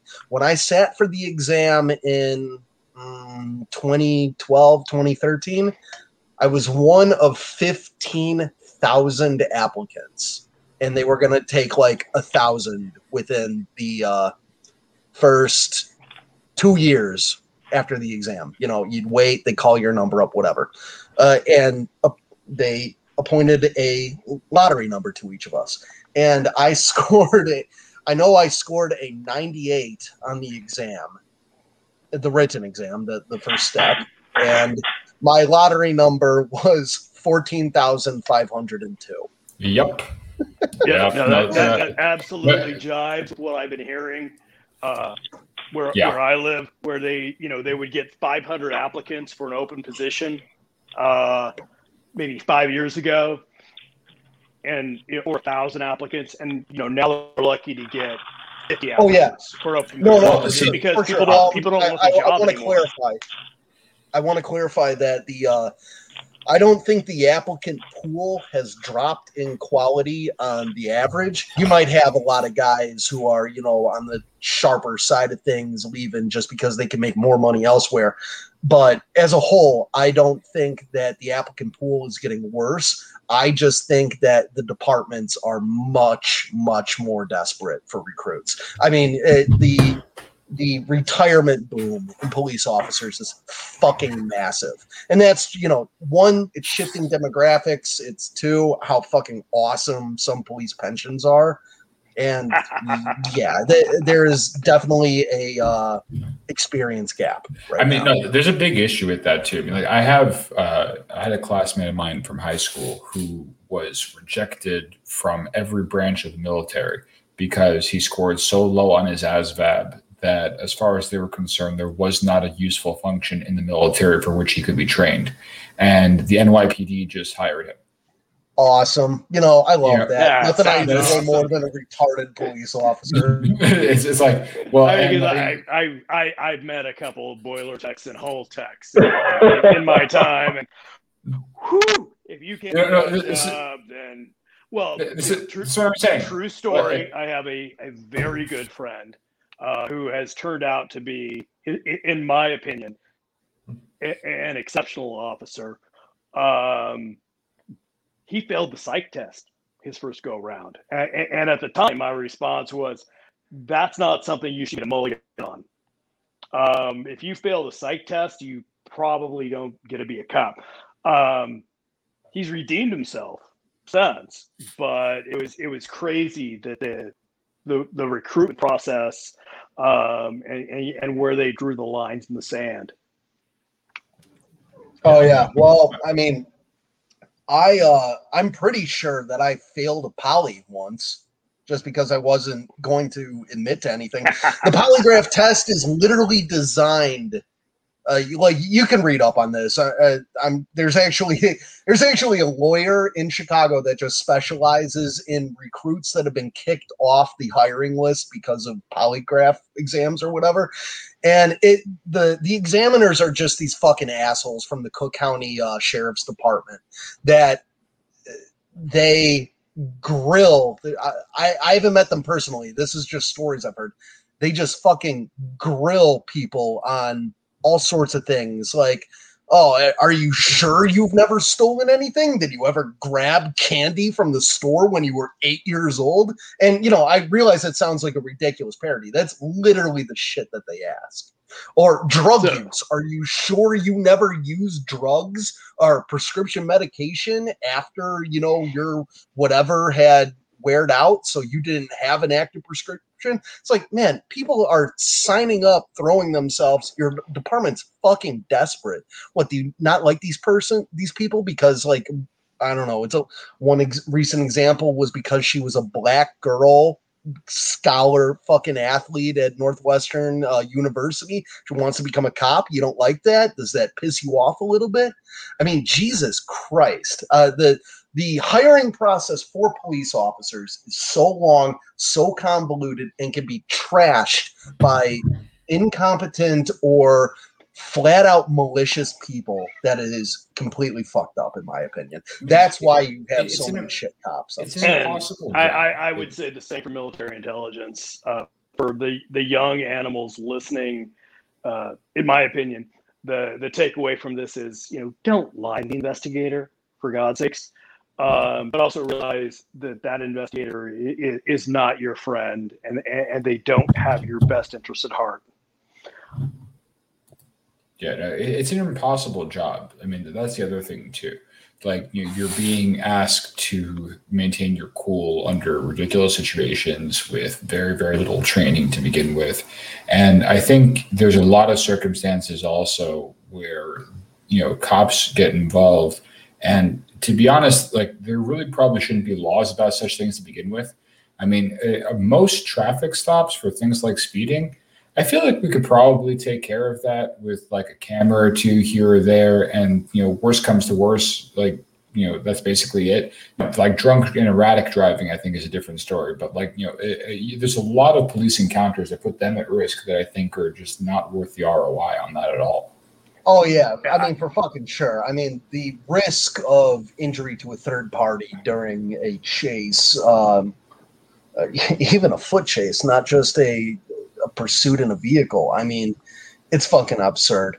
Uh, generally, you know, if you're in a position where you have discretion, you're only going to chase the fucking. Uh, this is kind of endemic to the Chicago area. Well, I know it's present in the Chicago area. I don't know how it present it is for anyone else you chase the guy who's doing 120 in a Dodge Hellcat going down the going down the road. Hey, you do it because that guy's definitely going to kill someone. You know, as uh, right. time series approaches infinity. Second of all, because it's really fucking fun, and everyone else calling out no, uh, silverback glass. Hell yeah! no, no, I, I agree entirely. But like, I mean, the other problem too is like you know with use of force, like it gets really uh, dangerous because like how little training there is. Like for example, I have a lot of friends who are NYPD, and you know they were talking to me about how they train them to respond in situations where they have to use a gun, and those guys are trained to empty their mags, right? And you know th- their aim is not great. I'm better than all of them, and I'm a civilian. Okay, and and and, and so like the, the, the fact that eh, eh, but, but, but, that's an issue though because if you're apprehending a target i mean like i, I know because i have a lot of like you know military friends too like in the military and maybe barbary can actually elaborate on this because you know he has more experience silverback as well you know I, I imagine they train you to be a little bit more accurate than that and on purpose and it is possible to get people to be accurate with the proper training I mean, okay. It, well, it, it one depends, thing with the NYPD, your, you guys go MLS, first, but I have a right? very special account about NYPD. There's an interesting dichotomy uh, I find is so for law enforcement, of course, Caiman can chime in. Is they use dum dum rounds or hollow points, which listeners not familiar, a hollow point expands on impact and tries to tumble inside the target, so it's less likely to go through and through and hit civilians or other crap behind target. Military, if they use dum dum rounds, it's a war crime. You're going to Leavenworth. So I mean, also we refer to that as as as over penetration. Um, over penetration. well, when you so, put it like that, it's overback. no, I mean if, if you if you have uh, a weapon in your home, you you need to be keenly aware that you know, drywall doesn't stop bullets. Um, a, a nice, soft, hollow point round um, probably isn't going to leave the body of, of someone. Uh, and, and, so you, you, need to be aware of that. But yeah, you know, in, in the mil- in, in the military, uh, and you know, Ox will correct me on this if I'm wrong. I'm sure uh, they still use you know full metal jacketed uh, yeah. ammunition uh, for that range ammo, if you will. Not hollow. Yeah, range ammo. You know the the the the the, the crap the, the cheap crap that you burn up at the range. In different rules of engagement, Caiman, you mentioned in Chicago the lockdowns, uh, the National Guard coming in. It reminds me of Cancun. So any spring breakers in the last few years in Cancun, they know the federales patrol the beach at night. So the hotels don't want you going to the beach after sundown. They won't stop you, but then you got guys in camouflage and AK-47s patrolling the beach. Why isn't the local police? Well, it seems to be the local police can't be trusted in the way that the Mexican military relatively could be trusted. So seeing like National Guard in DC or Chicago, I don't like it. I don't like when when law enforcement can't get that order that the military has to come in. I think it's a terrifying precedent to have uniformed soldiers in your neighborhood. Well, yeah. How much of that is is optics to you know the local politician to say, see how serious I'm taking this versus uh, the actual effectiveness of, of, of local law enforcement. Everything's um, optics, Silverback. I'm old, but I'm sure. I'm slowly figuring that out. so um I will not personally comment on the situation in Mexico and how it relates to the situation in Chicago. I consider the two instances sort of related, but a little bit of an apples and oranges situation. Um, before going on to the NYPD anecdote, I do want to mention that when we use hollow point ammo, it is not to stop. eh, I'm saying we, I mean police officers or even uh, concealed carry people. We're not using hollow point ammo to stop penetration. We are using hollow point ammo because it is much more lethal than FMJ, Full Metal Jacket, flat out. That is the single primary reason we're using that. And this is something that has been pretty well documented within the last 30 years since hollow points became widespread and reliable is that normal full metal jacket pistol ammo is terribly ineffective at killing people fast. Most flat, full metal jacket ammo, unless it hits a vital, it's going to kill you by exsanguination. You're just going to bleed to death. And that's not fast enough to stop a gunfight. So be 100% dark sure real of this. quick. No, but my, my concern when they get into this is not so much the nature of the rounds, but the volume of them. Like, you know, it, when I'm, I mean, I, I've done like a few rounds of training with, with some of my uh, SOF friends. And just just to make sure like I'm not like terrible with with my gun, and like they always taught me to fire only like one or two rounds at my target, right? Oh, so if if I may, and I, and I'm Yeah, going to please. defer to, to, to Mr. Caiman on this, because you know I was not combat arms, I was intelligence, but the volume of the rounds has to do with you stop when the threat is no longer a threat. You don't Right. fire two shots and wait and see what happens. And you know, even when I'm talking with young Howler Monkey, um, if you get in a fight, you don't throw a punch and then see what happens. Uh, you keep punching until that person is is is no longer a threat. Uh, and I think Right. that has to that has to do with the volume that, that you're talking about. well, no, no, Uh, I'm I'm you know, going if after it from a if- different if someone perspective. comes into my home a- and I shoot them twelve times, and uh, and, a, and an attorney asks me why did I shoot them twelve times, the answer is because my pistol did not hold thirteen rounds. Yeah, so I can actually speak to all that. Um, just uh, want to say for the record that be under no false pretense. Cops use hollow point rounds because they're better at killing people than any other purpose. Uh, as for volume of fire, NYPD specifically, and you, I'm only mentioning them because you mentioned them first Right. the NYPD not only has a dog shit training program Oh, they're the worst. pistol They're the skills. worst.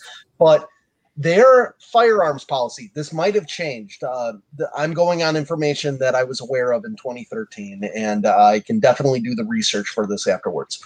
Their firearms policy was written by some uh, i'm not going to use the word sjw or woke but some authority that had no firearms experience whatsoever and they mandated the use of a i believe 15 pound trigger in their glock sidearms and i don't know if you guys have ever shot a double action revolver before Oh yeah. that is hard as fuck to shoot accurately with. So I definitely think that the the NYPD's hit percentage of being like you know two percent out of every hundred rounds fired definitely mostly has to do with that than anything else. So that volume of fire, all those bystanders getting hit specifically within New York and those surrounding areas, I think is a hell of a lot due to that policy and their piss poor firearms training in general. Yeah, no, that, that's a real problem, and I, that that's kind of the point I was trying to make before. I, I, I understand Silverback's point where he's saying that you have to keep firing until the threat's eliminated. But I mean, I, I think if you actually have proper training, you can eliminate the threat with only a few shots. My, my concern is that that they get very scared when they start firing because they do not have the right training and they're not ready to actually shoot to kill, and they just empty their clip right? Every single time. And the problem is the collateral damage from that is enormous. I mean, the number of people that I'm aware of that uh, have killed someone accidentally because of the complete lack of training in those kinds of situations, and then they have to live with that afterwards too. I mean, that's just awful. Oh yeah, no, definitely for sure. And I will say that the situation with the NYPD is uh, definitely atypical of most police officers in the U.S. I, I say most. I can't say, you know, the vast majority. Um, I am a combat footage GoPro police officer activity junkie. So I've seen a lot of shootings from Chicago cops and I've seen a lot of shootings from New York City police officers, and there's just a fucking night and day difference. Like there, there was a recent video of NYPD, like guy pulled a gun at the top of the stairwell, the NYPD in a three flat or whatever narrow door corridor, and you have all the NYPD cops a floor below, and they must have put fucking 50 rounds into the guy in the backstop. I mean, it was just ridiculous Yeah, police officers in Chicago, you know, getting indicted because they're too good with their guns. You know, you have the you have some kid spin around to drop a weapon and the cop sees it and nails the kid with a single headshot. So, uh, I mean, I, am not praising Chicago Police Department. Uh, they definitely have their shortcomings, but compared to NYPD, they are they have much better quote unquote paramilitary paramilitary training than the NYPD for better or for worse. Well, I mean, and the other problem too is that the average New York resident is completely unarmed, completely has no experience with firearms at all. I mean, to be honest, I wonder if a lot of the authoritarian tendencies out of New York have to do with just the, the kind of population density that exists there, right? Because like they, that by itself just breeds ridiculous policies that you have to impose just so people can coexist and then you know to be the kind of person that has to enforce that i mean they, they just put these people in a ridiculous position at that point. Yeah you guys are the poster child for stop and frisk and all that kind of bullshit. I mean hey, don't, don't say you guys i'm out. I'm out. I'm in florida oh, now. I, I, got you. I got you. i got you. i bounced i bounced it's just that, i did not want to be around there. You don't you know, miss Uncle Bloomberg? Podcasts. I definitely know, you know, through podcasts, more people in New York City than I would probably know in any other scenario. So, uh, yeah, no, it, it's it's a different world over there. And aside from the NYPD's veteran population, I my brain really struggles to think about the average non-veteran recruit to the NYPD, you know, being from the New York metro area. I mean, nobody has fucking guns unless they're from upstate up there. I mean, you get outside the Chicago city limits, fucking everyone owns guns. Oh, you go to Gary, Indiana, Crown Point. You go buy all the guns you want. Drive it back state line. Good to go. I spent uh, quite a lot of time in Gary, Indiana. I'm uh, not going to elaborate I'm on sorry. that. But, uh, you are completely correct. Listen, I'm, I'm speaking to you guys from the great state of Florida, where uh, my Lord and Savior Ron DeSantis has permitted me to have God awfully many firearms in my apartment right now. I just God, hope- I, I don't know why I ever moved away from Florida. I, yeah. I lived there for like two two years. Yeah. Eh, you know, life gets in the way, but definitely it, look, I'll say this. If I ever put on a badge again, it's probably going to be in Florida. Dude, you should come through. Florida's a great time. Okay. I, I, I have literally everything. I bought an AR last week. Uh, not that I didn't have one already, but I wanted one to match. You know, I, I have, I have, I have. Yeah, so, sometimes you just get the itch. I mean, I, I know he's he's dual wielding now. Dude, I, I, have I have an SKS that I keep for when shit really hits the fan because those motherfuckers never break. And I have a uh, I have a hundred round barrel mag that's like literally uh, it's the most impractical thing in the world. But I just want to be able to fire forever and ever and ever and ever. Okay, and I have so much seven six two that like I could arm my whole freaking apartment building. I love it. No, I mean I, I think Eamon made a, an absolute solid point uh, around you know young cops, young LEOs. uh, who, especially in, in big cities, they have no firearms experience. Uh, there's a guy named Dick Couch who is a great author. And, and one of the books he wrote was called Sua Sponte, uh, the for, Forging of the Modern American Ranger. And, and, I don't want to step on Mr. Oxen's toes while talking about this. But in, in that book, one of the things they talked about uh, was the challenge that the instructors had because they would have entire classes where no one had ever been in a fist fight in their entire life. And so they, you know, they'd go out to the sandpit and basically have to teach these young kids how to get punched in the face. Uh, and, and we're seeing that as a society of you've got people who've never been in a fist fight, never been punched in the face, never fired a rifle, uh, and, now they're being put in a, a, military or a law enforcement position. Um, and, and, I think it's to our detriment, to be honest. It's a mess. Can you imagine like being in a fight if you've never taken a punch before? I mean, shoot, I, I can't speak to everybody else, but when young Sponge was uh, was really uh, even more rambunctious than he currently is, I mean, I I spent a bunch of years in Greece, and the kids there were, were pretty rough sometimes. So I used to get into fistfights very, very often and and thank God for that because you know I mean it's the only way I learned some halfway decent self defense. Everybody's oh, yeah. got a plan until you get punched in the face.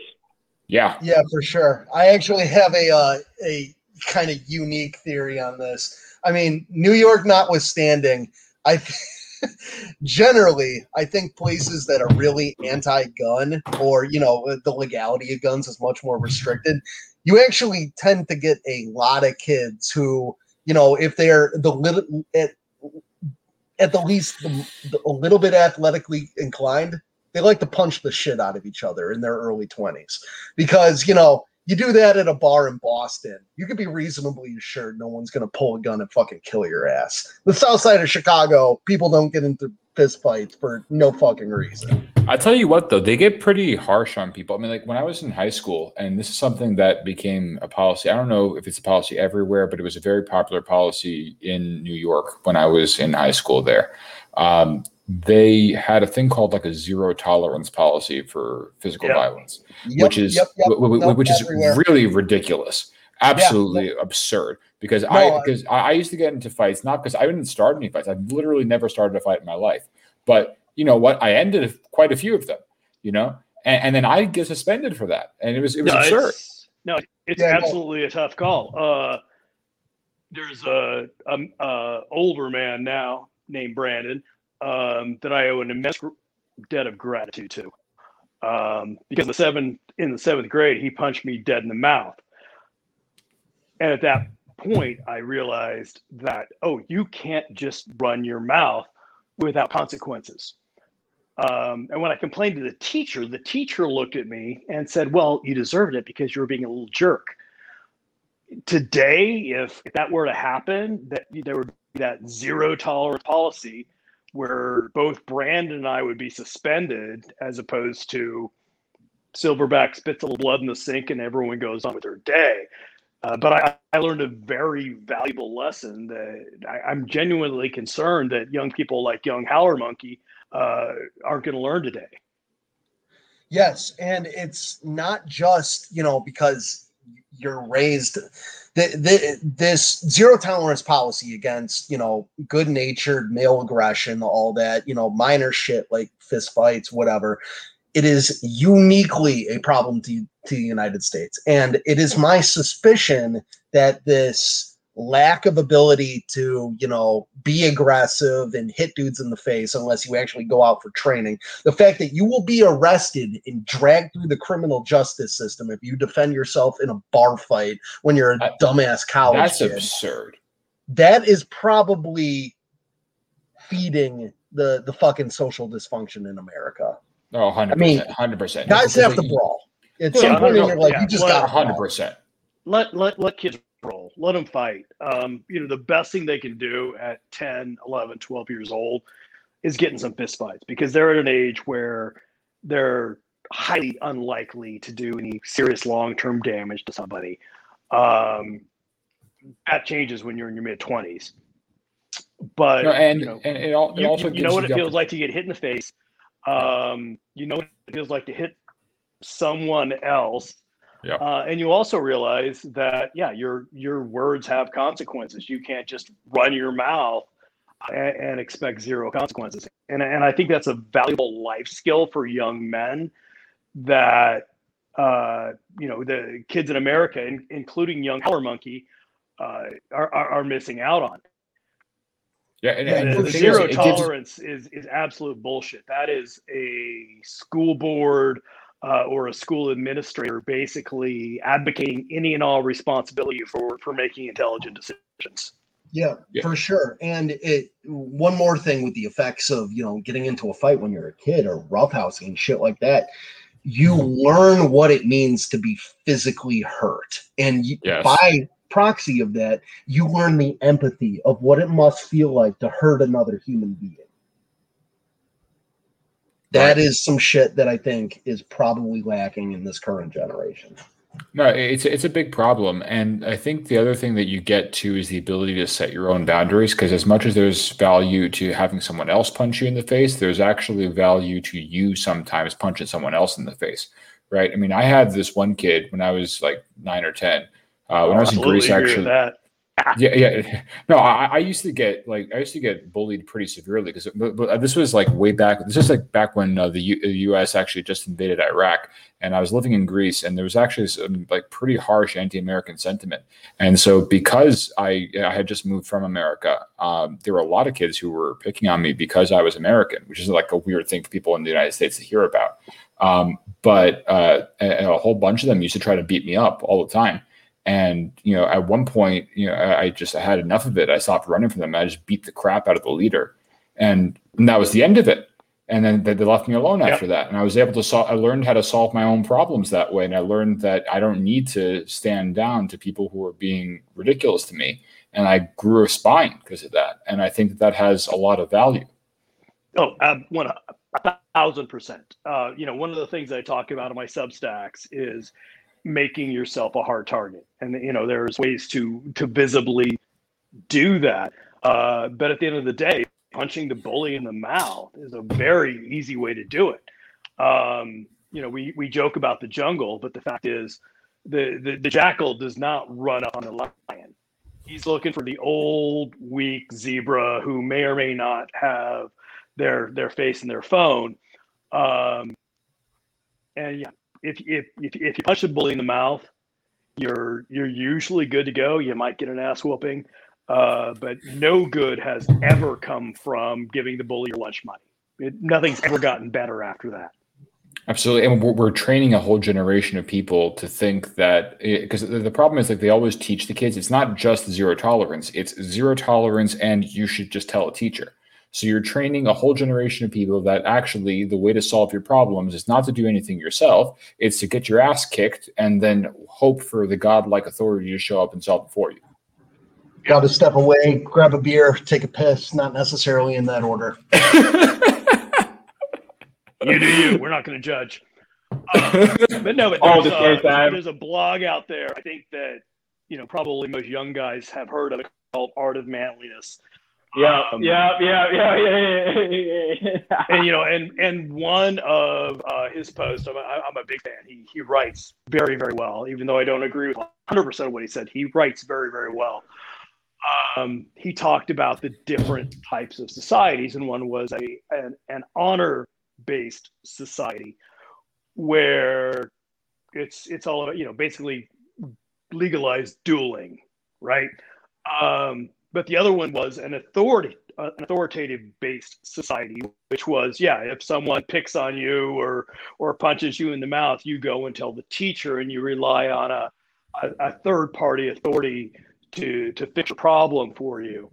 Um, and you know while they both have pluses and minuses uh, honor based societies historically have tended to fare way way better uh, long term than the authoritative based societies Yeah, no, people who can actually stand up for themselves and learn to do that consistently become better people in every possible respect. Like, eh, eh, eh, it, it, I feel like that's something that actually keeps men in line. And this is actually a really interesting thing when it comes to comparing the modes of conflict between men and women. Like, well, if you have two guys of some reasonable Men are size, physical, women are psychological warfare. that's the thing. Like, if you if you have no, but The it's women more than that. way meaner. Yeah, no, Oh, yeah. women are women are worse because don't have- Psychological warfare. no, no, no, no, no, because it's worse than that. Because it's not just psychological; it's that psychological warfare doesn't have an endpoint. Like, like between two guys, at the end of the day, you know, conflict can escalate, escalate, escalate. At some point, it gets physical, and then someone wins, and that's it, right? You know, and then and then you can bury the hatchet eventually, right? But women don't have that at all. It just goes in circles. And the thing is, they're training men to fight like women now. No, no, you're you're one hundred percent correct, and this this, this concerns uh, me as an as an old age because I you know I have a son. Uh, he he's going through high school right now, uh, and I, and Right- I right in the gauntlet. yeah, no, that? it, yeah, Barbary. I, I said right in the gauntlet, your son, right at that age. Oh yeah. Oh yeah, you know we we we, we joke about a gogi in our house, um, and I completely lost my train of thought. Um, Yeah. They're training boys to, to to fight like women, like psychological. Yeah, it's just a real problem because I've noticed this with a lot of guys recently. Have you, have you noticed Silverback? Maybe maybe you can tell me about this because like you, you've had more experience than me. Because I've noticed that even just in the last few years, like that the kind of insults that people make are different. Like I have like I have guys who like will insult me and say like, oh, you know, whatever you're doing, it's not a good look. Or like, you know, oh, why are you doing doing that? It's gonna make you look, look fat or something. Like the comment on my looks a lot. Like, the, the, the- uh, whereas like pre, whereas like Someone previously, accused you of looking fat. Uh, bro, wow. Um, no, no, no, no, You're no, a no, pussy. Like, when did that go out of fashion? Yeah, no, that, that's what I'm saying. Like, like I, if, if I was criticizing someone, I'd be calling you a loser, right? I'd be focusing on your competence. I'd be saying, or, uh, or, like- or like- you're, like- you're a pussy. Uh, it- it- right, exactly. You told me early on that this was an NC-17 podcast, so I can No, please, yeah, no, no, no. You, you, you go up to a guy, you say, you say Pussies you're- everywhere. Yeah, exactly. You say you're a pussy. You, you, you know, you do, do whatever the fuck else. But you know, that's how you insult a man. You, you don't fucking go after him like he's some some little bitch. But like that, that, that that's how people talk You're today. I'm chubby. serious. Yeah, it's, it's, it's, uh, like, Um, I, I, I can't comment on that because I, I, I have to say that it's not an insult that um, well, like, I wouldn't even ever been- no, no one's ever levied an insult against my personal appearance, probably because I look exactly how you would expect. Uh, if, you- if you shaved an old silverback ape, that's pretty much how you, I look. Um, No, but no, but, but for real though, like it's weird when, when you see the uh, like I've had people like criticize me and say like, oh, you, you look tired or you, you you look old, and I'm like, like, like, I'm first off, I'm 24 and I'm in decent shape, but even if that wasn't the case, okay, uh, uh, like, what the hell's wrong with you that that's the thing you came up with? Like, uh, like That's I- all you got? Like, throw Uh, something at me. Like seriously, like I'm that's what you're going with? All right. uh, uh, like, like for God's sake! I mean, uh, like, I, I've had this happen a couple of times, and I'm, uh, I'm just like I'm genuinely confused. Like, I, I, I just I don't get it. But like, this is what I'm saying. It's always the same guys, by the way, who are following like like 1,500 models on Instagram too. Because like you, you have this this like category of like beta like 18 to 30 year old male who like follows like 100 models on Instagram, will like make those kinds of comments and they have all this like bizarre feminine energy, and I'm just like, I, I, I do not understand at all the hell's going on I'm, these guys. I'm genuinely more concerned that you know who they're following on Instagram more than anything else. Um, but that yeah, I'm an old guy, so that's all right. Uh, I'm gonna dig into deep Gen X fucking Web 1.0 blog territory here, but Here we there go. was I, a blog that I really I enjoyed. the Gen X one a little bit before my time called The Last Psychiatrist. He said that the biggest thing with the rise of narcissism in the American culture was that we cannot feel guilt, only shame. So that way of insulting people is turned from you should feel guilty because you're an asshole has shifted. You should feel ashamed because other people are going to think you're an asshole. Right. Right. No, they use that That social a- pressure. So that's an interesting That's uh, brilliant shame versus guilt observation. because uh, a lot of art, art of manliness, Rollo Tomassi, Rational Male, they talk about how shame and guilt, men are driven by guilt, women are driven by shame. There's a there's a dichotomy. Yeah, no, but the problem is the men today are driven by shame. That's the thing. They, Well, yeah. they, shame, they shame each other, and, and like, I don't even. feminized. I I don't even. Yeah, it, it's absurd. Okay, No, It's that- like, I'm but- not- but- it's a brilliant observation, and I, I- Oh, I can't of speak course. to to you know Gen Y or millennials. Uh, um, but you know, one of the things that Barbary and I talked about earlier in this podcast was that there's this great dichotomy that happens, uh, or well, at least happened to me when I get older. Sample size one, um, in that I've reached a stage where I'm, I'm probably more confident than I've ever been. Um, and if you're not a friend or a close family member, I really don't give a shit what you think about me. Um, and, and that's almost been like a superpower uh, over the last 10 years yeah, that's pretty uh, awesome. because it, it's allowed me to do so many things that, that I normally or you know young silverback would not have ever done.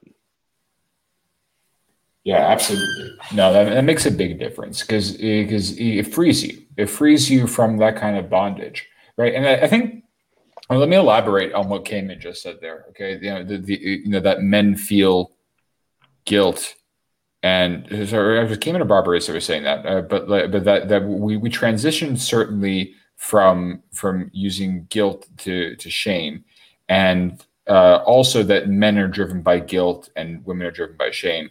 I think that we've. Oh wow, I lost my train of thought. I pulled the silver back. Here we go. Hey, Sponge, you should It's- feel it's- yeah. ashamed that other people are bothered that you lost your train of thought. well, no, okay, I, I came back to it. I came. I, found it again. I- I can found, blame I, I found it. I found it again. Scotch. I don't know what your problem is.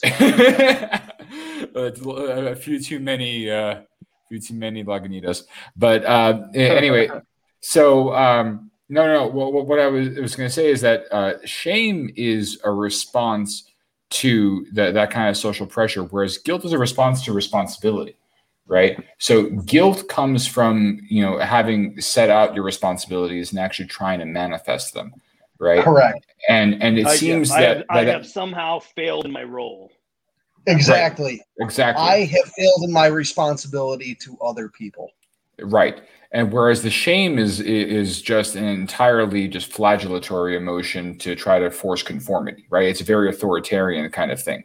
Like, you know, you use shame as a top-down means of controlling people, right? Whereas guilt is a mean is a way that you can control yourself, right? And so, I mean, I think that the the the, the transition that came in started to uh, talk about there is an- an extension of the overall recent transition towards more authoritarian systems that are really just trying to get you know invasive into people's lives and you know deprive them of that kind of internal self-control then that that would then lead you to feel somewhat an amount of guilt but also freedom from that kind of shame the way silverback has managed to accomplish.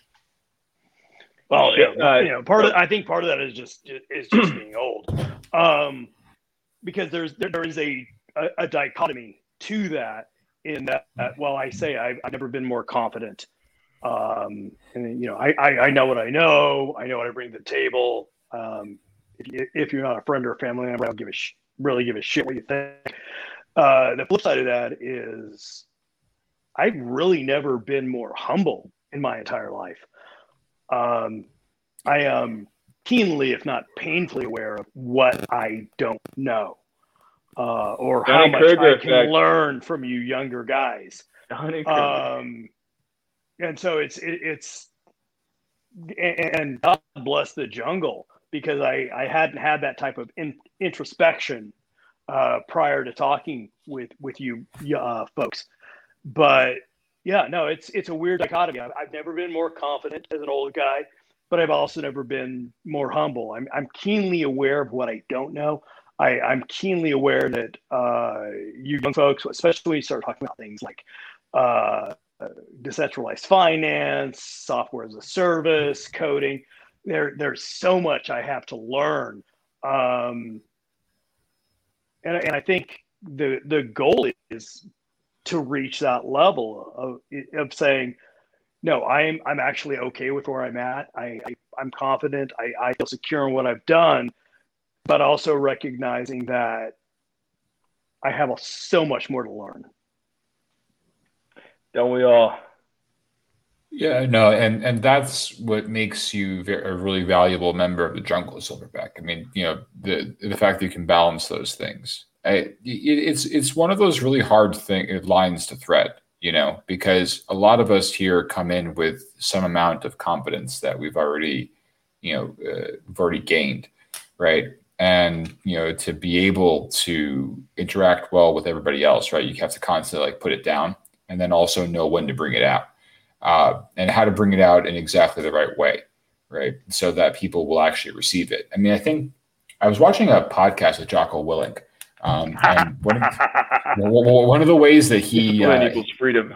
Yeah, yeah, absolutely. I love that guy. But one of the way, one of the ways Good. that he he uh, likened it was uh, that I think he was using a metaphor with like echo that of like throwing a football. For, uh, forgive me, and I, I, I don't want to interrupt. I'm just who's talking right now.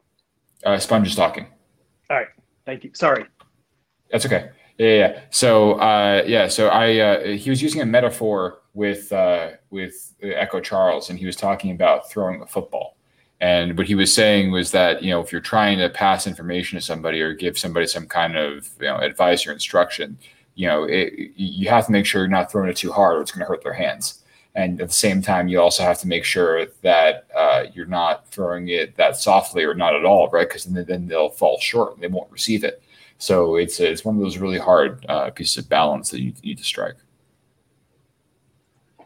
Jordan Peterson said something pretty pretty similar to that, and uh, I believe it was one of his earlier Joe Rogan podcasts. It says you have to find that point of I think he call, I think he calls it proximal development, where you're in flow. You are stressing yourself just enough to build mastery and make progress, but not enough to burn yourself out so that you, you know, you feel too sore the next day to work out and then you're not, you know, doing whatever you need to be doing for a week and you fall behind. Yeah, absolutely. That definitely applies uh, to your, your personal development too. And then he also, I think, made a comment in the same podcast about how you should attempt to even suggest those kinds of edits for others where you focus on the smallest, sorry, the, the lowest level of analysis, the smallest possible change in behavior that would bring you closer to the behavior that you want with a person, and then change that, and then incrementally adjust them towards the overall behavior that you actually want out of them, instead of just you know going full out and saying, "Oh, you're not doing the right thing." It's uh, it's a lot better that way. Absolutely. Everything is fucking inertia. I mean, it, in law enforcement, you deal with that on a daily basis. Okay, I need to get compliance out of you. You know, I can definitely control your behavior a little bit by offering stick or uh, offering carrot instead of a stick. I mean, 1% increases over and over and over get you where you want to go. Right, exactly. Yeah, it's a lot cheaper than violence, for example, as a means of control right? The, the, the, and that's why I think, you know, for example, like, you know, just to relate this back to our larger situation now that, you know, people are relying a lot more on those incentives. Um, and we're, we're like a lot, if, if whatever we're in right now is approaching a dystopia, and I don't think that it totally is, but like part of it is, I guess, right? It's, it's very much more like Brave New World-ish than it is uh, like 1984 just because uh, of the nature of the um, of the incentives that are being used to control people. Right, people are being controlled through pleasure, not through not through pain, not through coercion as much. For sure, everyone's going to die in a whimper, not in a blaze of glory. Yep. What's to say We will not go quietly into the night. We will not go without a fight, but yet we all die alone in the middle of the night somehow. I'll oh, speak for yourself, Barb. I ain't dying alone. Are you kidding me? Whew. But uh, old Sponge is going to have a very rambunctious end. That much I assure you. old Sponge, old, old Sponge is, is going to go out in a blaze of glory. Yeah, I'm going down swinging. Hell yeah, I'll drink to that. Uh, hey, Silverback's back. What's up, man? Hey, sorry about that. I I'm, I'm doing this on my phone, and I tried to switch back and forth and just lost contact. It's yeah. all good. I uh, I appreciate this is a well, Silverback coming on, and and I reached out to Sponge because you know when he pops in, it it just spices things up when you get three way. And then Caiman, I don't know how you found it, maybe the live stream, but I was trying to like get Caiman on here, and the timing just kind of worked out. Yeah, man. I uh, you sent me the message on Twitter, and then I clicked it, and I think it sent me to Facebook or something like that. Or Oh I hell have no no! idea how I found this. Wait, what? No, it wasn't supposed to send you to Facebook. It It sounds like a to StreamYard. boomer Yeah, thing to me. I I don't, don't have Facebook, but if I, I apologize if I sent you to Facebook. I no, like it's I fine. to- I, I definitely just uh, clicked on like three different lives. Uh, No, links no, to no, find- guys. No, Caiman's the Fed. Caiman's the Fed. Run, There's hide. Exactly, exactly. Caiman is fallen Caiman into is my not web. bad. Um, but there are uh, at least two folks that are, yeah, you using a very old playbook on Twitter. Hint, hint. Uh, damn. Oh, God. All right. Uh, without further ado, I'll uh, wrap it up. On that, yeah. On that note, A- a- any lasting, uh, any lasting words uh, from the from the, the gray-haired silverback? you know, um, yeah, actually, um, if I you know, we're talking about this, you know, one, check out the Substack if you're interested. Uh, but, but more importantly, uh, for you young animals who are just beasts, and I'm I'm in awe of you, 100% honest. Uh, read everything you can. Uh, never stop learning. Uh, there was a great quote by General Mattis where he talked about how he was never really surprised by anything because even if, even if he hadn't experienced it personally, he'd read about it. Um, bust your ass in your 20s and your 30s uh, so you're able to relax a little bit in your 40s. Uh, you're you're going to be absolutely shocked how your priorities change, especially once you get married and have kids. Uh, in, in your 20s, working uh, a 12 hour day is is literally only working half time.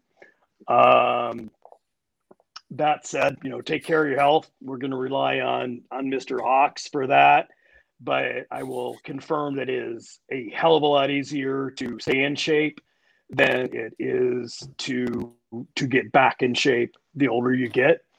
Uh, and we, and with that, you know, yeah, just just thanks for listening, and I'm I'm really grateful for this opportunity. Thanks for letting an old man play along. Absolutely, and uh, thanks for sharing those playing card pictures. That's uh, you'll play some Easter eggs. for sure. Like, Anyone who's interested, check out uh, Bowtie Barbary playing cards. They are amazing. Um, I, I got a bunch. I'm going to be buying a bunch more. They are, they are going to be my stocking stuffers uh, for, for Christmas 2021. you see a a gorilla poker card lying around somewhere, you know you've been marked. Run. Your OPSEC is no good. So, Uh, Caiman, any uh, uh, parting words? Uh, kind of take away from this uh, rambunctious conversation. Sure. All tasks and interactions with other people are easier for all parties involved when you put a smile on your face. Um, be pleasant, be gentle with other people when you can. That's it. Social dynamics or tact diplomacy. I love it. And that's coming from. I I guess a police officer is a salesman in one way, shape, or form. Awesome. Cheers. Uh, Sponge. Um, do, yeah, do it, do it, do what Caiman tells you. Uh, good rule. Yeah, no, makes a big difference. It makes a big difference. I mean, well, I, I don't know, man. We covered a lot of really awesome ground tonight. Yeah. I, I, I just, I just, it's, it's hard to summarize any of it, but you know, I just wanted to thank everybody for, for coming on here. Uh, you know, this, uh, the, this whole uh, platform, the ability to to make these kinds of podcasts, I think, is going to revolutionize the way that we communicate as a jungle. Um, I, I wrote a Substack about how to make a podcast, and I highly recommend that you know anybody here and anybody listening just take a peek at that, just in case, because you know the more voices that we have that can speak effectively, I think uh, will improve uh, improve our ability to reach out to more people and to bring people around to being able to take control of their lives and live free lives. And I think that's what all of us are after. Bring the jungle to life. That's right. Hoorah. Awesome. Hey, and thank you, Mr. Barbary, for, for bringing us all together. Uh, you know, your your work, your Substacks on being a sovereign individual, on being independent, have been just so very valuable to to an old man. So thank you for everything you do. Uh, I'm I'm so thrilled you guys are letting an old man play along. Uh, I'm learning so much from you guys. So again, thank you again. Absolutely, young ape, old ape, we're all uh, relentless pursuit of freedom, one day at a time. All right, gentlemen. Have a great evening. All right, gentlemen. Yep. Have a great night. Take care, partners.